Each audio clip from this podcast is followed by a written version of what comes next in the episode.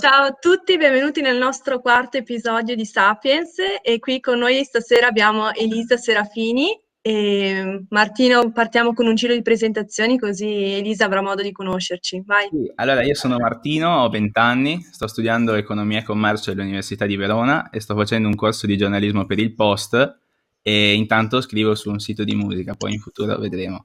E poi chi va? Va bene, vado io, farò una presentazione molto breve. E sono Giorgio Zambello, studente di storia e partecipante del progetto Sapiens Podcast. Io sono Filippo, 20 anni e studio economia e commercio all'Università di Verona. Io sono Giorgia, ho 20 anni e studio giurisprudenza a Verona. Io sono Elisa, ho 20 anni e studio Scienze della Comunicazione a Verona. Io invece sono Erika, ho 25 anni e sto seguendo la magistrale in Relazioni Internazionali e Diplomazia a Padova. E... e... allora diciamo che comunque il nostro progetto, ti spieghiamo un attimino, era partito da un corso di cittadinanza attiva promosso dal nostro comune e quindi ci trovavamo, cioè c'erano questi incontri alla sera in cui parlavamo di varie tematiche di attualità, che può essere la Costituzione e altre cose, e doveva sfociare in un, cioè poi è nato questo gruppo e doveva sfociare in un evento, in, cioè chiamando gente esterna, solo che col Covid è saltato tutto e abbiamo vinto un bando con dei fondi, il bando alle ciance che ringraziamo e, um, e quindi niente, si è trasformato in questo podcast e, e adesso sta partendo questo progetto. E come prima domanda direi di partire chiedendo chi è Elisa Serafini, presentandoti un po' a chi non ti conosce. Ok, intanto grazie dell'invito a chi ci ascolterà. Eh, sono Elisa Serafini, ho 32 anni, eh, sono laureata in triennale in scienze politiche e specialistica economia. Eh, ho avuto un passato in aziende eh, più che altro start-up, quindi sono stata marketing manager di Uber e di altre società. Eh, sono investitrice minoritaria di Talent Garden Genova, quindi la, la, diciamo, l'unità di Genova di, del più grande, della più grande rete di coworking d'Italia e ehm, dopo queste attività aziendali, anzi contemporaneamente alle attività aziendali ho sempre coltivato due passioni, il giornalismo e la politica. Il giornalismo inteso come divulgazione di idee e di notizie che possono generare idee e posizioni e coscienza e consapevolezza e la politica come eh, messa in pratica di queste stesse idee che vengono trasformate in azioni di policy. Nel 2017 mi sono candidata al Consiglio Comunale di Genova, città in cui ho vissuto eh, per eh, 13 anni più o meno della mia vita e sono stata eletta consigliere comunale e poi eh, nominata assessore. Eh, sono stata assessore per un anno, poi ho dato le dimissioni nel 2018 per scontri sia di tipo ideologico che di procedura eh, con la classe politica locale, ecco, di, di, governo, e ho scritto un libro che si chiama Fuori dal Comune, che racconta eh, esattamente questa esperienza e cerca di identificare delle buone e cattive pratiche della politica locale e soprattutto eh, delle proposte per riformare la politica locale dal punto di vista della eh, trasparenza, dell'innovazione e della maggiore partecipazione civica. Sì, proprio su questo eh, volevo chiederti una cosa perché io l'ho letto questo libro e lo consiglio a tutti, l'ho letto quest'estate. Oltre, secondo me, cioè, è scritto molto facile e, ed è bello perché collega aneddoti a fatti più, cioè a teoria, alla teoria, all'aneddotica, diciamo, quindi è molto efficace. E eh, diciamo che tu in questo libro eh, proponi appunto delle varie proposte su più temi.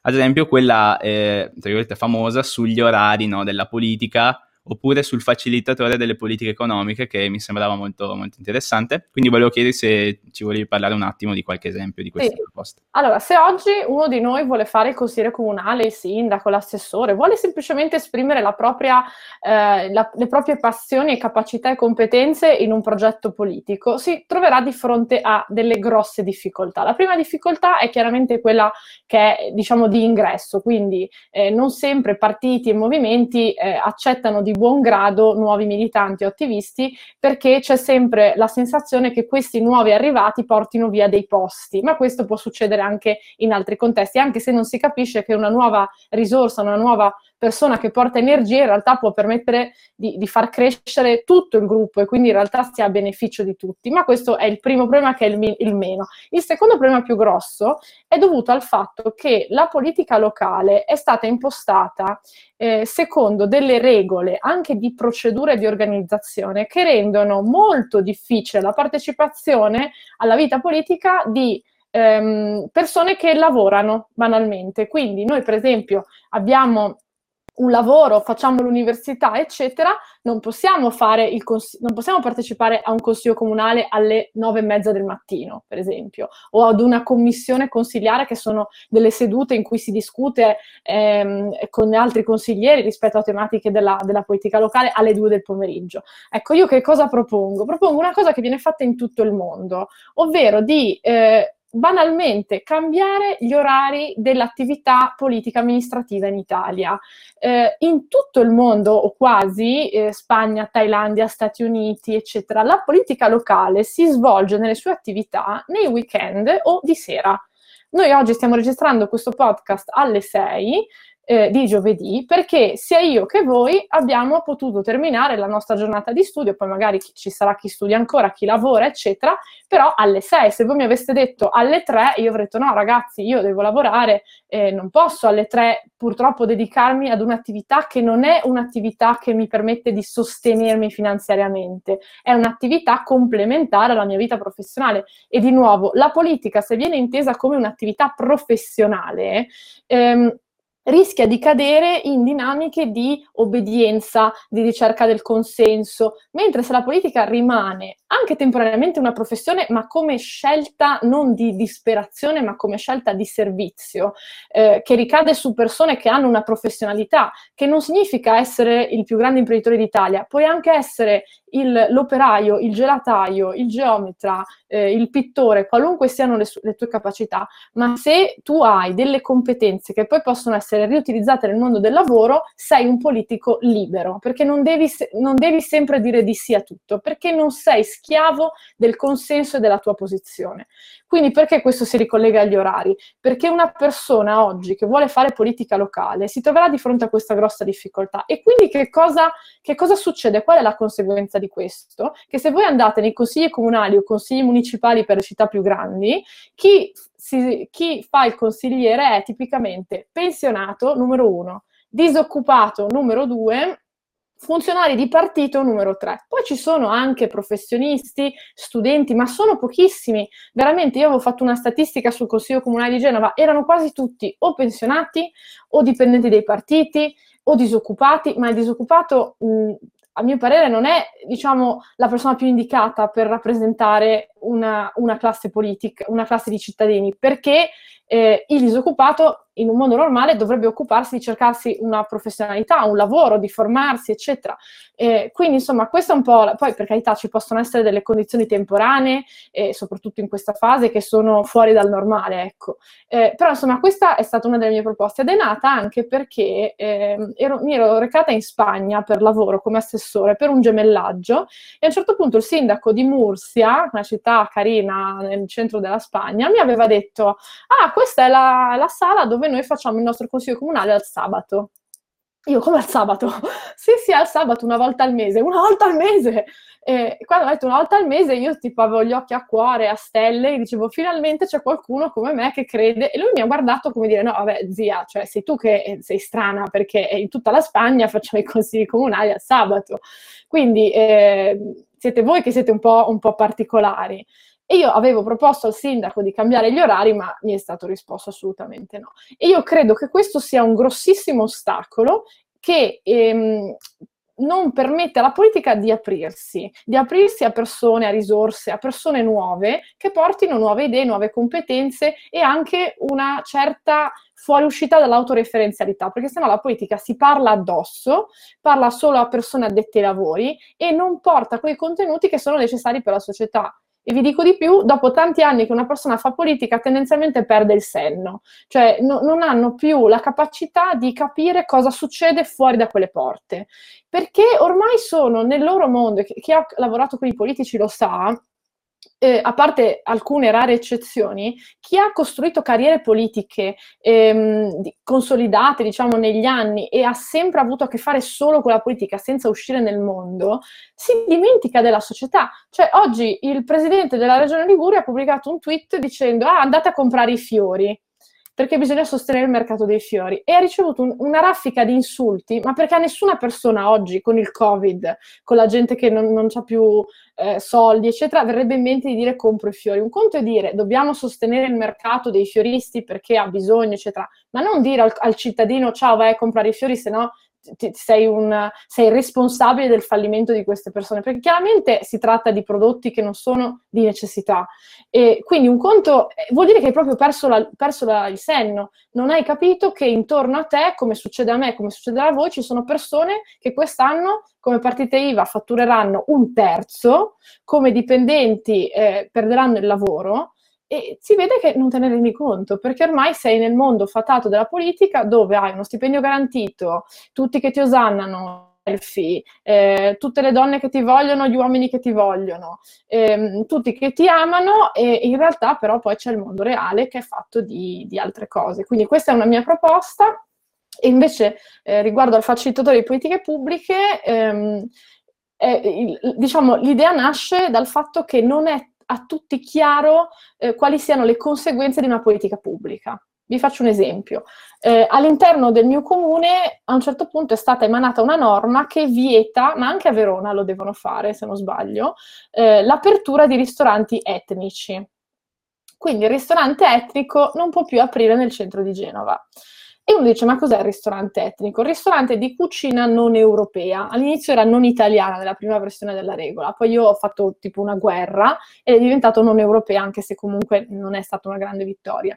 Ehm, che cosa ha prodotto quella politica pubblica? Un disastro dal punto di vista immobiliare, economico, industriale, occupazionale, un bagno di sangue, ma le persone giustamente non sono tutte competenti in tematiche di politiche pubbliche. A me piacciono le politiche pubbliche, a Elisa, Martino, Giorgio, Filippo, a tutti voi piacciono la, la politica e le politiche pubbliche, ma magari a qualcuno piacciono altre cose, lo sport, eh, la sanità, la scienza, la musica, qualunque gli animali, qualunque esse siano. Eh, quindi giustamente uno non, non può conoscere tutte le conseguenze. L'idea qual è? Di creare un organo che possa, in modo il quanto più neutrale e accurato possibile, identificare le esternalità di una politica pubblica, cioè le conseguenze inattese o attese di una particolare politica pubblica. Vogliamo vietare i ristoranti etnici? Quali potrebbero essere le conseguenze? Potrebbe esserci la diminuzione del valore del mercato. Lo mettiamo in conto perché c'è un altro beneficio? C'è la possibilità di rendere più a, eh, simile al, all'Italia una zona, non lo so, invento. Allora me le identifichi. Eh, in questo modo posso avere una sorta di spiegazione, come quando noi compriamo le medicine o eh, le sigarette che io non compro, ma chi le compra c'è scritto, attenzione, questo, possono esserci queste conseguenze, possono non esserci queste conseguenze. Eh, credo che non ci possa essere democrazia senza consapevolezza. Se tu non hai consapevolezza di quello che succede, con i tuoi soldi, con, tue, con, il tuo voto, non puoi esprimere un voto consapevole. Io credo che ci sia un grossissimo problema di asimmetria informativa, cioè le persone non hanno informazioni, non hanno accesso alle informazioni perché la politica le trattiene, poi perché non c'è cultura eh, della politica pubblica, non viene insegnato a scuola nulla, eccetera. E quindi siamo davvero in un paese democratico se non possiamo essere consapevoli del voto che esprimiamo. Questa è un po' la, la proposta, cercare di colmare quel vuoto. E sì, è molto interessante. Io leggendo il libro eh, ho avuto un po' la sensazione di, diciamo, di disinfettare una ferita, perché fa male leggere certe cose, però effettivamente serve avere coscienza della realtà, cioè è assolutamente necessario. Perché si parla spesso no, di corruzione, queste cose qui ci, f- sembrano fenomeni astratti, no? come tipo i criminali che si scambiano le valigette. In realtà, e anche a livello locale, queste dinamiche clientelari sono molto diffuse. Quindi eh, so che hai fondato anche questo forum Economia e Innovazione, giusto? Sì. Io non ho capito benissimissimo cosa, fa, quindi volevo chiederti bene di spiegarci un po' cosa fa. Ok, allora il Forum Economia e Innovazione è un'associazione no profit eh, che integra le mie esperienze da assessore e da marketing manager in Uber. Ovvero, in Uber a me hanno insegnato una cosa fondamentale che ti insegnano in tutte le start-up, qualunque tipo di conoscenza è inutile a meno che non sia condivisa. Cosa significa? Significa che se io faccio una scoperta di qualunque tipo nell'azienda e riesco a far funzionare un meccanismo in modo più veloce, una partnership marketing funziona più velocemente, funziona meglio, eccetera, non ha senso che io tenga questa competenza solo per me. Quindi la devo rendere replicabile per gli altri. E questo è stato un grande insegnamento del, del mio capo eh, ed è un, un, grandissimo insegnamento in generale di, di questo re- tipo di realtà aziendali che devono crescere velocemente, hanno poco tempo e devono creare valore eh, in modo che tutti i dipendenti siano informati di quello che accade. Quando ho fatto l'assessore mi sono resa conto che mi mancavano chiaramente delle competenze o delle conoscenze rispetto ad alcune tematiche, per esempio, eh, come far sopravvivere un teatro non è proprio una cosa semplice. Eh, I teatri oggi, soprattutto ora, hanno delle grosse problematiche di, di sostenibilità economica. Um, io posso avere anche una laurea in economia, ma non ho un'esperienza nei teatri, non ho un'esperienza di competenze su quell'ambito. Perché non ho accesso a um, documenti, progetti che hanno funzionato e che non hanno funzionato, che mi permettano di dire, ok, questo teatro sta fallendo, cosa posso fare come ente pubblico? E quindi è nato FEI con questo obiettivo, identificare delle best practice o comunque delle pratiche eh, che hanno funzionato in alcuni comuni, regioni e territori, le trasformiamo in un documento Word su Google Doc, quindi accessibile a tutti, tutti lo possono scaricare e possono ehm, scaricare anche la versione di delibera di giunta, cioè tutti quei documenti amministrativi che ci permettono di creare politiche pubbliche. Ehm, eh, per esempio possiamo scaricare dei regolamenti, possiamo scaricare delle proposte al Consiglio già fatte che vanno soltanto eh, adattate al determinato comune. L'obiettivo qual è? È aiutare tanti amministratori pubblici che si ritrovano dall'oggi al domani a fare i sindaci, a fare gli assessori, eccetera, e non possono sapere tutto. Cioè, come fa uno a sapere tutto? Pico della Mirandola, Federico II, cioè, ma ce ne nascono due ogni tanto, ecco, di questi personaggi, quindi tutti gli altri, noi comuni mortali, abbiamo bisogno di essere aiutati. Quindi l'obiettivo è quello, ehm, diffondere conoscenza e anche gratificare poi quegli amministratori che magari nei loro comuni hanno trovato un modo che funziona di incentivare la raccolta differenziata. Sto inventando oppure di eh, agevolare il marketing territoriale, il turismo in una zona montana, in una zona difficile. Eh, quindi, insomma, quello è stato l'obiettivo di, di, Forum Economia e Innovazione. Oggi, appunto, essendo un'associazione completamente no profit, ci avvaliamo di volontari, membri che aiutano. Abbiamo lanciato anche un progetto che si chiama Operazione Vetro, che è una scusate, il cane che vuole salire sulla poltrona, un sito che aiuta le persone a capire eh, come vengono spesi i soldi nelle società, pur- società partecipate, che sono per esempio le società tossisci, niente Covid, eh, Benji? Okay. Sono le società che aiutano, eh, per esempio, nell'ambito dei trasporti, società che aiutano i cittadini nei um, servizi idrici, eccetera. Eh, quindi mh, noi cerchiamo di aiutare i cittadini a capire questi dati, quanto spendono, come spendono queste società e così via. Io, scusami, volevo farti una domanda e tornare sul, sul tema del, mm, che hai tirato fuori prima, del questo trovare un organo che spieghi ai cittadini quali siano poi dopo eh, le conseguenze delle, di una politica pubblica effettuata, no? E perché, non so, eh, quanto verrebbe ascoltato? E questa è la domanda, perché eh, non lo so, per esempio, quando è uscito il eh, reddito di cittadinanza o quota 100, ok, prendiamo quota 100, no? Veniva sempre detto, no, guarda, signor eh, Conte, Salvini e questo e quest'altro, se noi licenziamo 100 persone, non vengono riassunte 100 persone, dall'altra parte no, vengono assunte 200, 300 persone, quindi quanto è funzionale, quanto potrebbe comunque cambiare qualcosa, cioè comunque il, il, il, la comunicazione o il populismo becero vincerà sempre anche rispetto a un organo che ti dice no guarda che stai facendo una cazzata. Eh, o no?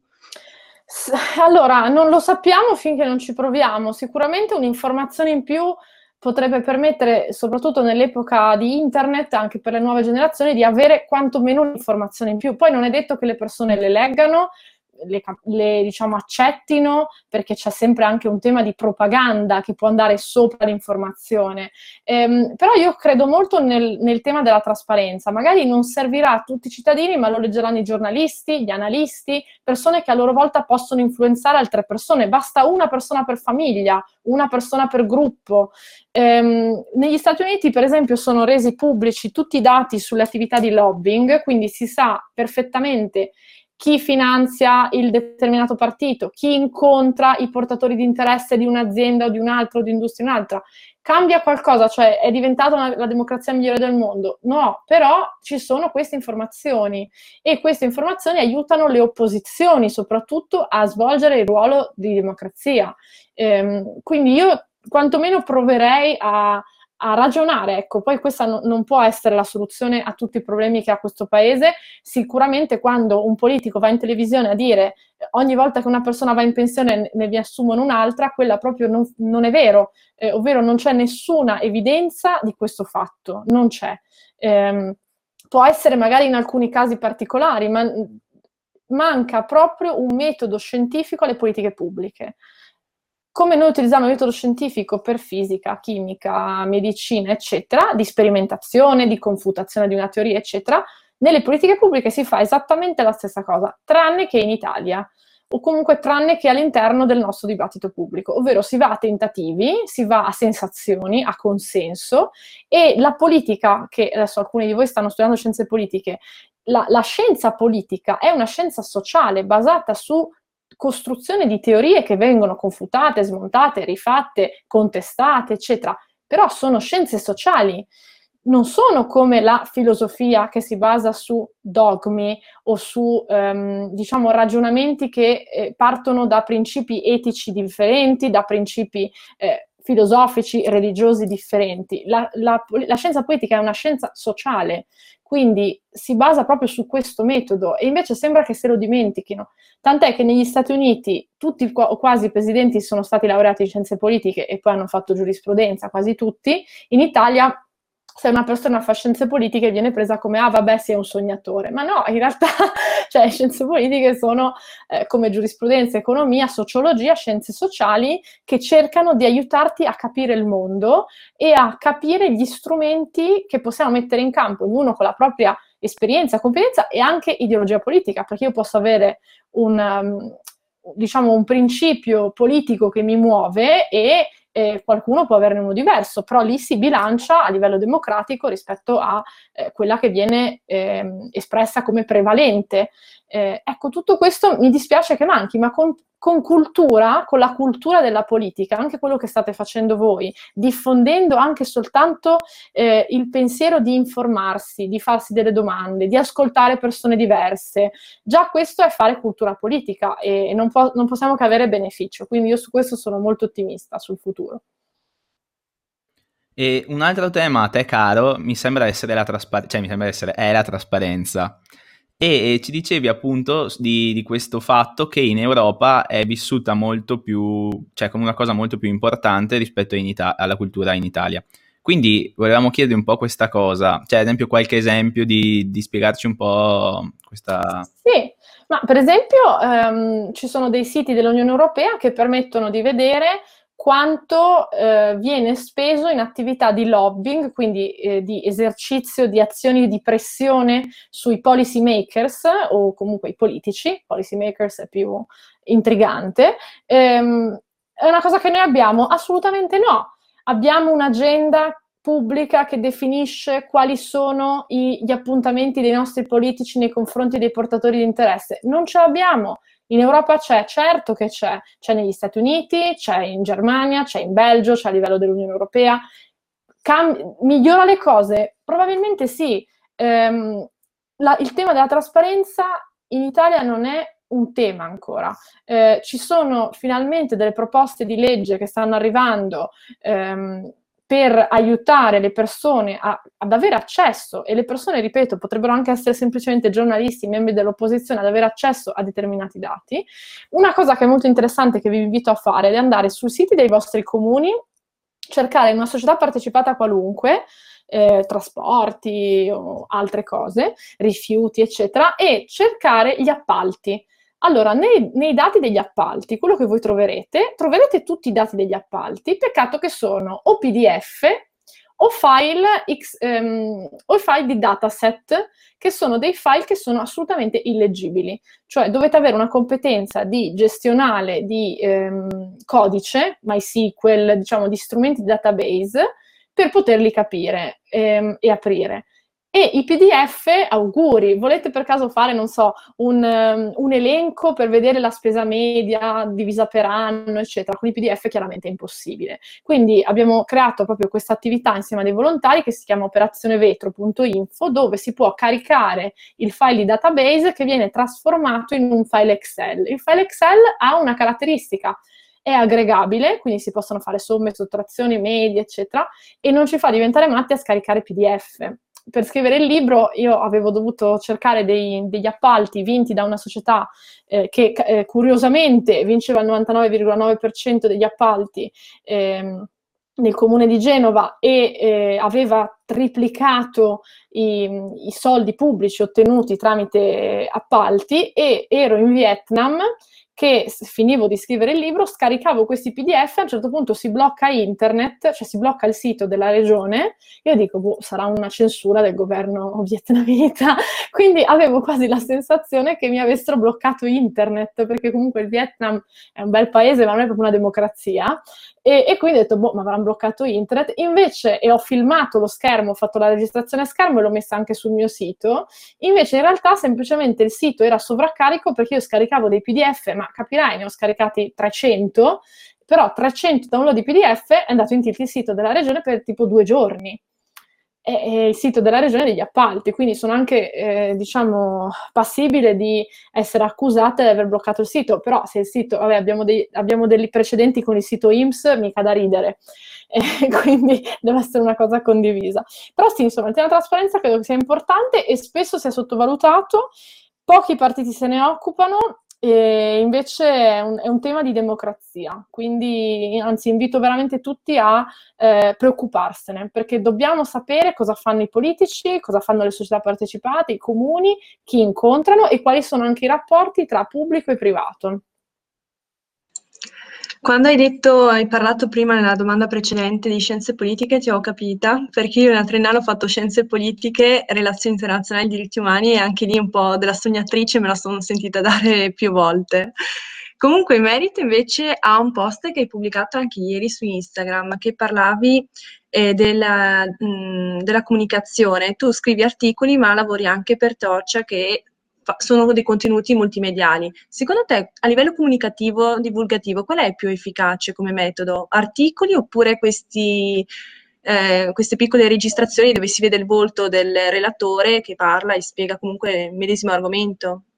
Eh, bella domanda, Erika. allora, ehm, no, non so dare una risposta definita, ovvero eh, io personalmente preferisco 300 volte scrivere o fare dirette, parlare con le persone, confrontarmi.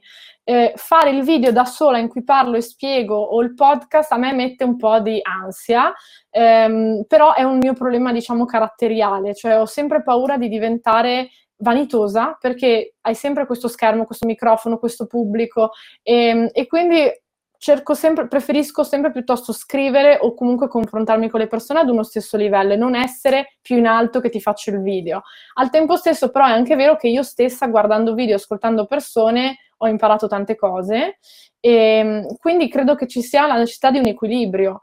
Ci sono dei contenuti che hanno necessariamente bisogno di una forma scritta perché hanno un livello di dettaglio che magari con il video eh, è, è, difficile trasmettere, eh, altri contenuti che invece per la, la, loro natura possono essere anche un po' di intrattenimento, cioè di divulgazione e intrattenimento, quindi un po' meno noioso di leggere un articolo.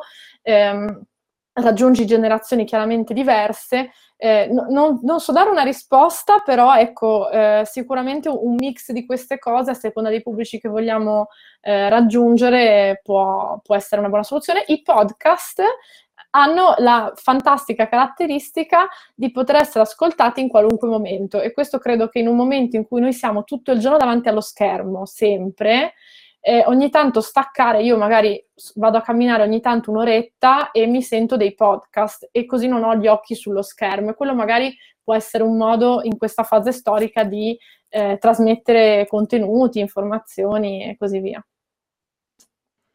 Eh, sì, tornando al tema sull'Unione Europea, e volevamo un po' approfondire il rapporto con le istituzioni locali con quest'ultima, perché ci sentiamo sempre, cioè si sente sempre ripetere l'Europa è distante, distante, e volevamo chiedere a una persona che ha effettivamente, non, dico, non militato, però ha avuto delle cariche pubbliche a livello locale, cioè com'è il rapporto effettivo? Quindi Giorgia avrebbe una domanda su questo tema, giusto?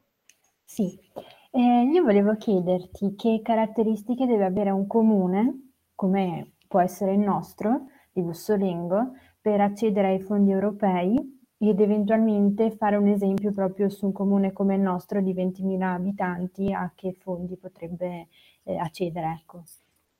Ok, allora intanto domanda molto interessante. Sicuramente come per qualunque cosa è bene eh, rivolgersi a persone professionalizzate su queste tematiche. I, l'accesso a fondi europei non è difficile, ma richiede comunque una certa eh, esperienza professionale. Quindi il, la prima cosa che farei sarebbe incontrare un consulente di fondi europei o anche contattare gli stessi uffici di rappresentanza del Parlamento europeo, che ce n'è uno a Milano, si può contattare anche online, per chiedere di essere orientati verso i siti internet di questi progetti europei. Normalmente i progetti europei vengono seguiti a livello regionale, perché i più grossi fondi sono di tipo agricolo e di sviluppo economico, che sono due competenze ehm, che sono assegnate alle regioni. Quindi eh, le regioni gestiscono eh, queste due competenze, poi suddividendole sulle province, eh, città metropolitane, comuni, eccetera. Però il primo eh, organo di relazione con l'Unione Europea è la regione. Eh, e questo quindi io avendo fatto l'assessore comunale ho avuto meno rapporti con i fondi europei. Ehm, e poi sono appunto molto specifici su commercio, sviluppo economico e agricoltura, agricoltura tantissimo. Ehm, quindi la prima cosa che consiglierei è cercare una persona che possa orientare e avere un canale aperto con la regione, che però spesso non è facile perché soprattutto se regione e comune hanno magari bandiere politiche diverse, questo può eh, creare anche delle problematiche. Ehm, però si possono fare altre cose, ovvero come associazioni, non solo come comuni, si possono creare dei progetti eh, che ricevono fondi che poi vengono investiti sul territorio. Quindi magari non è il comune che partecipa, ma l'associazione Sapiens crea un una partnership con altre associazioni e ci sono dei siti dell'Unione Europea che ti aiutano a metterti in contatto con altre associazioni di livello europeo, perché l'Unione Europea finanzia progetti che abbiano di nuovo una replicabilità, ovvero quello che voi fate a Bussolengo deve poter essere fatto anche a Mursia, anche a Dublino, eccetera. Eh, quindi se voi riuscite a creare un progetto di consapevolezza, di sviluppo, di empowerment, di democrazia eccetera, che può essere replicato su diversi territori e trovate dei partner europei che vengono, che sono, um, che danno valore a questo stesso progetto, potete accedere a dei fondi. Ehm, comunque serve sempre una, un po' di, di competenza. Ehm, spesso poi ci dicono ma l'Unione Europea ci dà meno soldi, non so se possiamo parlarne un minuto di questa cosa che è un classico, ma, eh, ma noi diamo più soldi all'Unione Europea di quelli che ci dà ed è una cosa che vi prego, se ve la dicono, di ricordare a queste persone che innanzitutto l'essere membri dell'Unione Europea ci dà accesso a un mercato commerciale, economico di persone, di beni, di servizi che non ha un prezzo. Cioè questa cosa, anzi ce l'ha ed è dato dalla, dalla crescita del valore economico della, del nostro PIL negli ultimi anni, del valore della moneta e de, del, dello stato di benessere, per quanto chiaramente abbiamo vissuto i nostri momenti di crisi, eh, abbiamo avuto dei benefici economici, ma soprattutto eh, abbiamo la possibilità di commerciare e se non ci fosse stato l'ingresso dell'Italia nell'Unione Europea, noi oggi non avremmo la sicurezza di avere il mercato liberalizzato dei voli aerei, il mercato liberalizzato delle telecomunicazioni, dei, dei negozi, eh, ovvero delle riforme che l'Italia non aveva fatto, delle televisioni. Cioè ci sono delle cose che noi diamo per scontate, ma sapete che un tempo era vietato avere tv private nazionali? Tu non potevi avere una televisione privata nazionale. Silvio Berlusconi genialata dell'anno, che cosa fa? Compra tutte le tv regionali e trasmette nello stesso momento lo stesso programma, perché era vietato avere una TV nazionale. Quindi ha comprato, lo so, Tele Lombardia, Tele Puglia, Tele Sardegna, così alle 9 di sera mandava lo stesso programma e di fatto era come avere una TV nazionale. Però cioè, l'italiano deve sempre cercare di aggirare una regola perché la regola a volte è un po' stupida o comunque inefficiente in questo caso. E quindi noi senza la liberalizzazione di, di le, le tratte aeree, cioè era vietato in Italia assegnare una tratta aerea nazionale a un vettore internazionale. Cosa significa? Che Milano-Bari, se ci fosse stata EasyJet negli anni 70, non avrebbe potuto farla, ma neanche negli anni 80, fino agli anni 90. Cioè queste riforme noi le abbiamo fatte perché l'Unione Europea ce le ha imposte e io ringrazio che ce l'abbiano imposte e quindi la nostra membership dell'Unione Europea è vero che ha un costo, eh, ma i benefici per il nostro tipo di classe politica sono stati immensi. E questo non significa che un paese come, non so, il Regno Unito, la Svizzera, la Norvegia, che non fanno parte o del mercato economico o dell'Unione Europea, eccetera, non abbia loro, un loro senso, ma noi come paese, il nostro paese ha avuto sicuramente un beneficio e questo insomma va, va rivendicato. Poi se noi raggiungessimo nuovi fondi europei sarebbe una cattiva notizia, perché l'Unione Europea assegna i fondi a seconda del grado di arretratezza economica della, del tessuto. Quindi eh, ovviamente la Bulgaria prende un sacco di fondi, ma meno male, ma perché a noi conviene che la Bulgaria cresca, perché vogliamo vivere in un continente dove le persone stanno bene quindi c'è più democrazia, c'è più benessere e se noi riceviamo più fondi non, non, cioè, non è una buona notizia, vuol dire che siamo messi veramente male. E quindi questo è un po' quindi, la quindi col Covid che noi abbiamo ricevuto parecchi fondi vuol dire che siamo proprio tra quelli messi peggio? È, è, un evento talmente eccezionale che non, non possiamo considerarlo, diciamo, in, in, condizioni normali, però sì, non è che siamo messi benissimo a livello di conti pubblici e, e, anche di tessuto industriale, però insomma confidiamo che, che, possa, che questi fondi che hanno pagato la cassa integrazione, che pagheranno forse in parte la sanità, ci possano sicuramente dare un sollievo. È come un'assicurazione. Eh, non sempre tu hai bisogno di un aiuto dei tuoi amici, familiari o della tua assicurazione, ci sono dei momenti eh, di eh, incidente in cui hai bisogno di questa forza che ti aiuti a risollevarti e più persone fanno forza. Eh, io avrei due domande, eh, te le faccio in ordine in base al, a quanto sono coerenti con quello che stiamo dicendo. Eh, per quanto riguarda i fondi europei, si sente spessissimo dire che mh, tantissimi soldi vengono sprecati perché insomma nessuno ne fa domanda, eccetera eh, visto che hai detto che comunque non è una cosa che è troppo impossibile, di solito la scusa è è troppo difficile accedervi e quindi l'Europa non vuole, non vuole farceli ricevere. Eh, è pigrizia forse a questo punto, ti volevo chiedere secondo te, oppure non riesco a spiegarmi se no.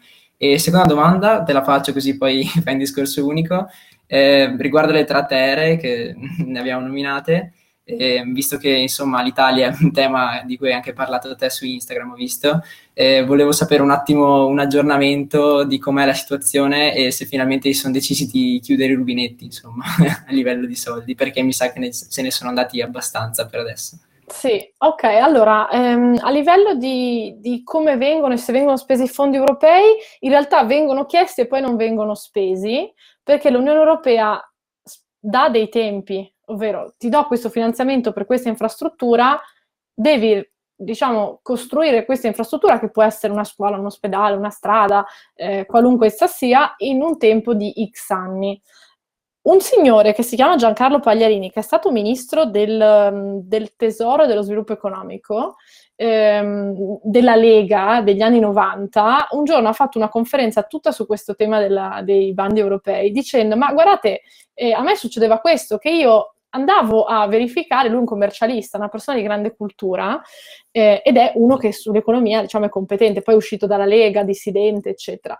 E, ehm, e diceva, noi avevamo i soldi in cassetta, ma non li spendevamo perché la procedura di assegnazione di questi soldi ai, ai fornitori era lunga e i funzionari, i politici, eccetera, non le seguivano. Non ti so dire perché, perché anche secondo me è una cosa controintuitiva e poco intelligente, però di fatto ehm, ci sono, è talmente complessa la, la, diciamo, l'assetto burocratico ehm, ed è, non sempre c'è la volontà e la capacità e la competenza del politico di chiudere il ciclo di quell'infrastruttura che a volte questi soldi non vengono spesi. Banalmente, Filippo, se tu ti candidi, ma tu sei sicuramente un politico di, di passione, non di professione, potresti avere semplicemente l'incentivo a fare delle azioni che ti portino un consenso sul breve periodo. Quindi a concentrare tutte le tue energie sulla sagra, eh, la, la, festa sportiva, ehm, non lo so, cose del genere, la panchina da dipingere, tutte cose importanti, eh? però sai, fare un ospedale magari ci vogliono 5 anni, eh, oppure una strada 10 anni. Ecco, magari non ti interessa perché i, tuo, i, tuoi elettori non si ricorderanno che l'hai fatto tu tra cinque anni. Ed è anche questo un po' il, il, l'obiettivo del politico, fregarsene se i, i, propri obiettivi hanno una rilevanza sul lungo periodo. Perché io oggi vedo delle cose che ho fatto io a Genova che vengono avviate oggi con tagli di nastri, con tutti i politici che ci sono adesso, che chiaramente eh, alcuni sono miei amici, altri meno, eh, però non è che mi dà fastidio. Va bene così, anch'io ta- ho, non ho mai tagliato nastri, però anch'io ho inaugurato delle mostre che magari avevano organizzato due anni prima, ma meno male, cioè la politica fatta seriamente è fatta sul lungo periodo, quindi probabilmente è proprio un tema di consenso. Sulle tratte aeree ad oggi la situazione è veramente drammatica. Io vi consiglio di seguire Andrea Giuricin, che è un economista dei trasporti molto competente, che oggi ha scritto un post proprio sui temi delle tratte aeree e sostiene che ora è, cioè sostiene, ha pubblicato dati che identificano un crollo dell'80% del mercato e, e, e, potrebbe andare ancora peggio. All'Italia è stata, non posso dire salvata, ehm, è stata condonata per l'ennesima volta eh, con soldi pubblici. Noi abbiamo, raggi- abbiamo, superato i 10 miliardi di euro di soldi pubblici investiti in Alitalia, investiti, eh, destinati ad Alitalia. Eh, non c'è verso di uscire da, questa, da questo loop. Viene creata la società Bad Company, vengono spostati i debiti, si ricrea l'altra società, utilizziamo lo stesso marchio, stesse clientele politiche, stesse cose. Se noi avessimo dato 300.000 euro a ogni dipendente all'Italia, licenziandolo, 300.000 euro, avremmo speso meno. Cioè, 300.000 euro, poi ti accompagno a un nuovo lavoro, ti formo, ti aiuto, cioè, avremmo speso meno. Quindi non ha senso questa cosa, ma il politico oggi ha paura a dichiarare un fallimento. In Sardegna ci sono delle miniere che sarebbero fallite 15 anni fa, le tengono in piedi ed è dimostrato da fior fior di economisti che sarebbe molto più efficiente, intelligente dare dei soldi a queste persone e, e, e accompagnarle a un nuovo lavoro, ma dichiarare che hai chiuso una miniera a livello di immagine, a livello di consenso, ti penalizza. E, e, noi dobbiamo veramente, anche come cittadini, imparare a misurare i dati, perché se chiudere la miniera eh, mi crea un danno, ma in realtà lo compenso perché questi signori ricevono dei soldi e poi li riaccompagno. Va bene così, è un po' il principio delle aziende, cioè eh, lasci- lasciando perdere il Covid, eh, in un contesto economico ordinario, se un'azienda va male, e l'imprenditore fa degli errori, il manager fa degli errori, gli azionisti, quello che è, l'imprenditore paga, ma non dovrebbero pagare i dipendenti, i lavoratori, perché sono chiaramente più vulnerabili, non hanno assunto un rischio di impresa i dipendenti. Quindi lo Stato dovrebbe aiutare, a mio parere, il dipendente dandogli dei soldi, riformandolo, ma non dare i soldi all'azienda a meno che non sia Covid, eh, un incendio, eh, qualunque altra cosa, oppure ti do degli strumenti per migliorare la tua azienda, ma se tu sei un imprenditore e hai sbagliato e continui a sbagliare e non sei nel mercato e la formazione non, non ti aiuta, la tecnologia non ti aiuta, insomma, continui a fare una roba che non sta nel mercato, ma perché io devo darti dei soldi? Sei un imprenditore, hai rischiato, aiuto i dipendenti e non aiuto neanche gli investitori, perché l'investitore si assume il rischio. Allora, se è stato truffato è un conto, ma se era consapevole del rischio, io perché devo rimborsarti? Anch'io ho fatto degli investimenti, perdo, guadagno, dipende. Ma non è che dico allo Stato, ciao, ho sbagliato a comprare queste azioni, me le risarcite? No, giustamente.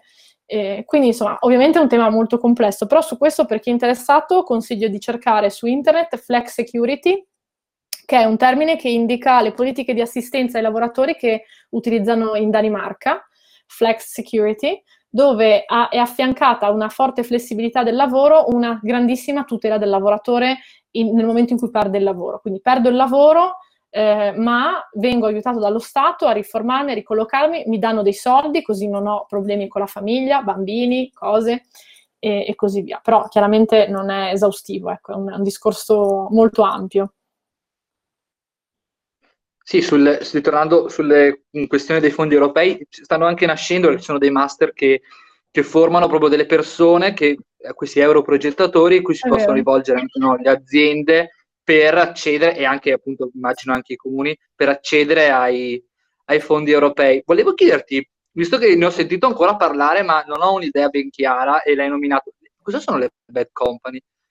Allora, bad company è una, una finzione, possiamo definirla, è, è, diciamo, si intende la creazione di un'azienda che può essere, ehm, noi oggi fondiamo la Sapiens SRL, no? E, ehm, anzi, la Sapiens SPA e siamo bravissimi, facciamo podcast e guadagniamo un sacco di soldi. A un certo punto iniziamo a fare cose stupide. Parliamo di tapiri, ehm, parliamo di cartoni animati ad un pubblico di boomer, eh, cioè, sbagliamo tutte le strategie di marketing possibili, facciamo schifo e falliamo sostanzialmente. Non vogliamo fallire allora che cosa facciamo? Abbiamo dei debiti perché il nostro fornitore che ci dà il microfono, che ci dà la pulizia dei nostri studi, eccetera, non, abbiamo smesso di pagarlo. Cosa facciamo furbescamente? Creiamo un'altra società, o in questo caso teniamo la Sapiens eh, SPA, eh, teniamo tutti i debiti lì nella Sapiens, la facciamo fallire, quindi nel caso dell'SRL si, si, dichiara il fallimento, quindi c'è tutto un rito, un, un procedimento in cui la, la, nostra Sapiens SRL piano piano va a chiudersi e, e, i nostri creditori si arrangeranno con il liquidatore dell'azienda. Quindi la, il, quello che ci fa le pulizie gli dovevamo dare 2.000 euro, ne prenderà 1.000.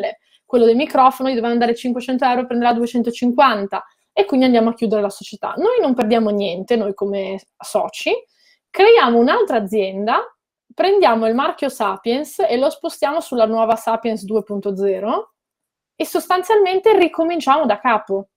E si può fare questa cosa, cioè a livello proprio economico si può fare. E ovviamente perdiamo credibilità, eh, siamo considerati inaffidabili, i fornitori ci odiano, le banche non ci danno un soldo, eccetera. Però se poi è lo Stato che ti compensa, ehm, è, una, è, una, pratica che ehm, è, è corretta legalmente per me è, è, incomprensibile che si possa fare, soprattutto se c'è lo Stato che ti aiuta, ma è esattamente quello che è stato fatto con l'Italia. Cioè l'Italia ha messo tutti i debiti in una eh, cassa, c'è un liquidatore che dà qualcosa ai creditori, ma se voi avete un credito non è che vi danno tutto, vi danno un pezzo, quindi a furia di dare un pezzo, un pezzo, un pezzo, comunque di mezzi debiti. Però magari hai un brand che è famoso, sposto il brand e quindi lo, lo riqualifico. A me è capitato di lavorare in una società che aveva fatto una bad company, una SRL, eh, però aveva liquidato tutti i creditori, quindi avevano proprio ristrutturato l'azienda, cioè la ristrutturazione societaria è un processo che si fa e anzi a volte permette di salvare posti di lavoro, eccetera. Eh, se c'è lo Stato che, ehm, che però si prende cura di questi debiti, ecco quello è tutto un altro tema. Ma ci sono altri stati che hanno la possibilità di fare queste bad company oppure siamo noi soli? Non lo so, la, la, disciplina dell'SRL è una disciplina eh, particolare, ma sicuramente c'è anche in altri paesi, però non, non sono una commercialista, qua dovete chiedere a un commercialista. Io avrei un'ultima domanda per chiudere, così poi ti lasciamo andare. E allora, eh, perché allora vorrei portare la mia esperienza, cioè non perché sia egocentrico, cioè magari lo sono un po' egocentrico, ma non è questo il motivo della domanda.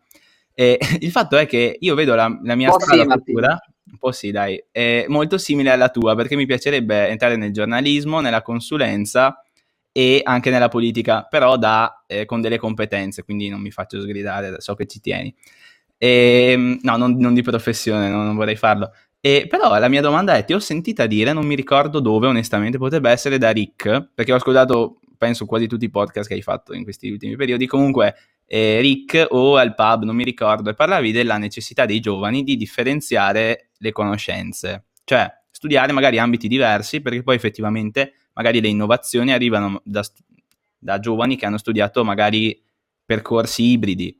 Quindi volevo chi- cioè, chiederti un consiglio finale che daresti ai giovani E su, su, cioè, anche perché hai lavorato in startup, cioè, quindi insomma sul tema dell'innovazione. Quindi quale sarebbe il consiglio che senti di dare in questo mondo sempre più complesso ai giovani?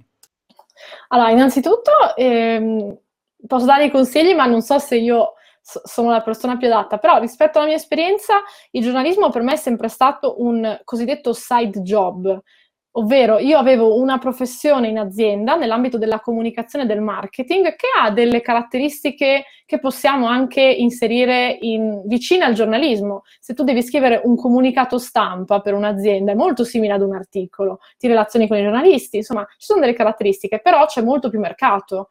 Ovvero nell'ambito del giornalismo ci sono pochi posti, pochi soldi e, e, tanti raccomandati, tanti figli di giornalisti, insomma è, è, molto chiuso il mondo del giornalismo, però non è impossibile lavorarci. Però io credo che dobbiamo essere tutti molto realistici quando, realisti, quando facciamo le nostre decisioni di vita, perché credo che una persona si possa sentire realizza- realizzata se è serena, e, e, a volte la serenità può anche derivare da eh, lavori che magari non consideravamo e quindi io invito sempre ad essere comunque molto aperti, ovvero ho studiato relazioni internazionali, io volevo, nel mio sogno da, da liceo era fare il diplomatico, ma in realtà poi mi sono resa conto che il concorso diplomatico è ogni due anni e accedono 12 persone 12 persone ogni due anni, ah, ok, per quanto io possa essere brava, studiosa, eccetera, statisticamente quanto è probabile che io entri in quel concorso? Senza raccontare che i sogni sono raggiungibili, eccetera, 12 persone ogni due anni?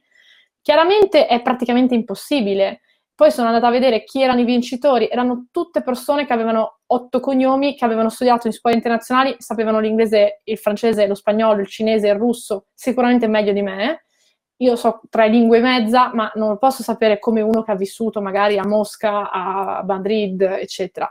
Eh, e quindi mi sono fatta proprio una, non è un fallimento, è una presa di coscienza della realtà. Quindi il mio invito è prendere coscienza della realtà, non rinunciare comunque a sogni che si possono avere, ma coltivarli insieme alla realtà. Eh, io volevo da un suo punto di vista fare giornalismo, però ho trovato lavoro in un'azienda, mi sono divertita, ho imparato un sacco di cose, la sera scrivevo sull'inchiesta e sul giornale, piano piano mi hanno chiamato altri giornali, mi ha chiamato TP, mi ha chiamato Virus su Rai 2, mi hanno, tele- mi hanno proprio chiamato e mi hanno detto vuoi fare questo programma TV, vuoi fare questa cosa sui giornali?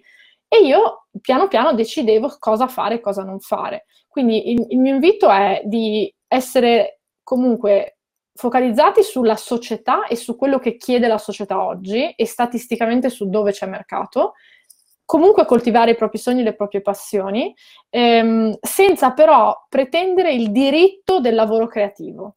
Io faccio un lavoro creativo, sì, ma non credo che sia un mio diritto, ovvero me lo sono guadagnata spaccandomi studiando, lavorando, facendo 300 cose al giorno, ma non è un mio diritto. Se a un certo punto la comunicazione digitale non funzionerà più, farò dell'altro. Cioè non avrò la pretesa di dire no, ma io volevo fare comunicazione digitale. E vabbè, fai un'altra cosa.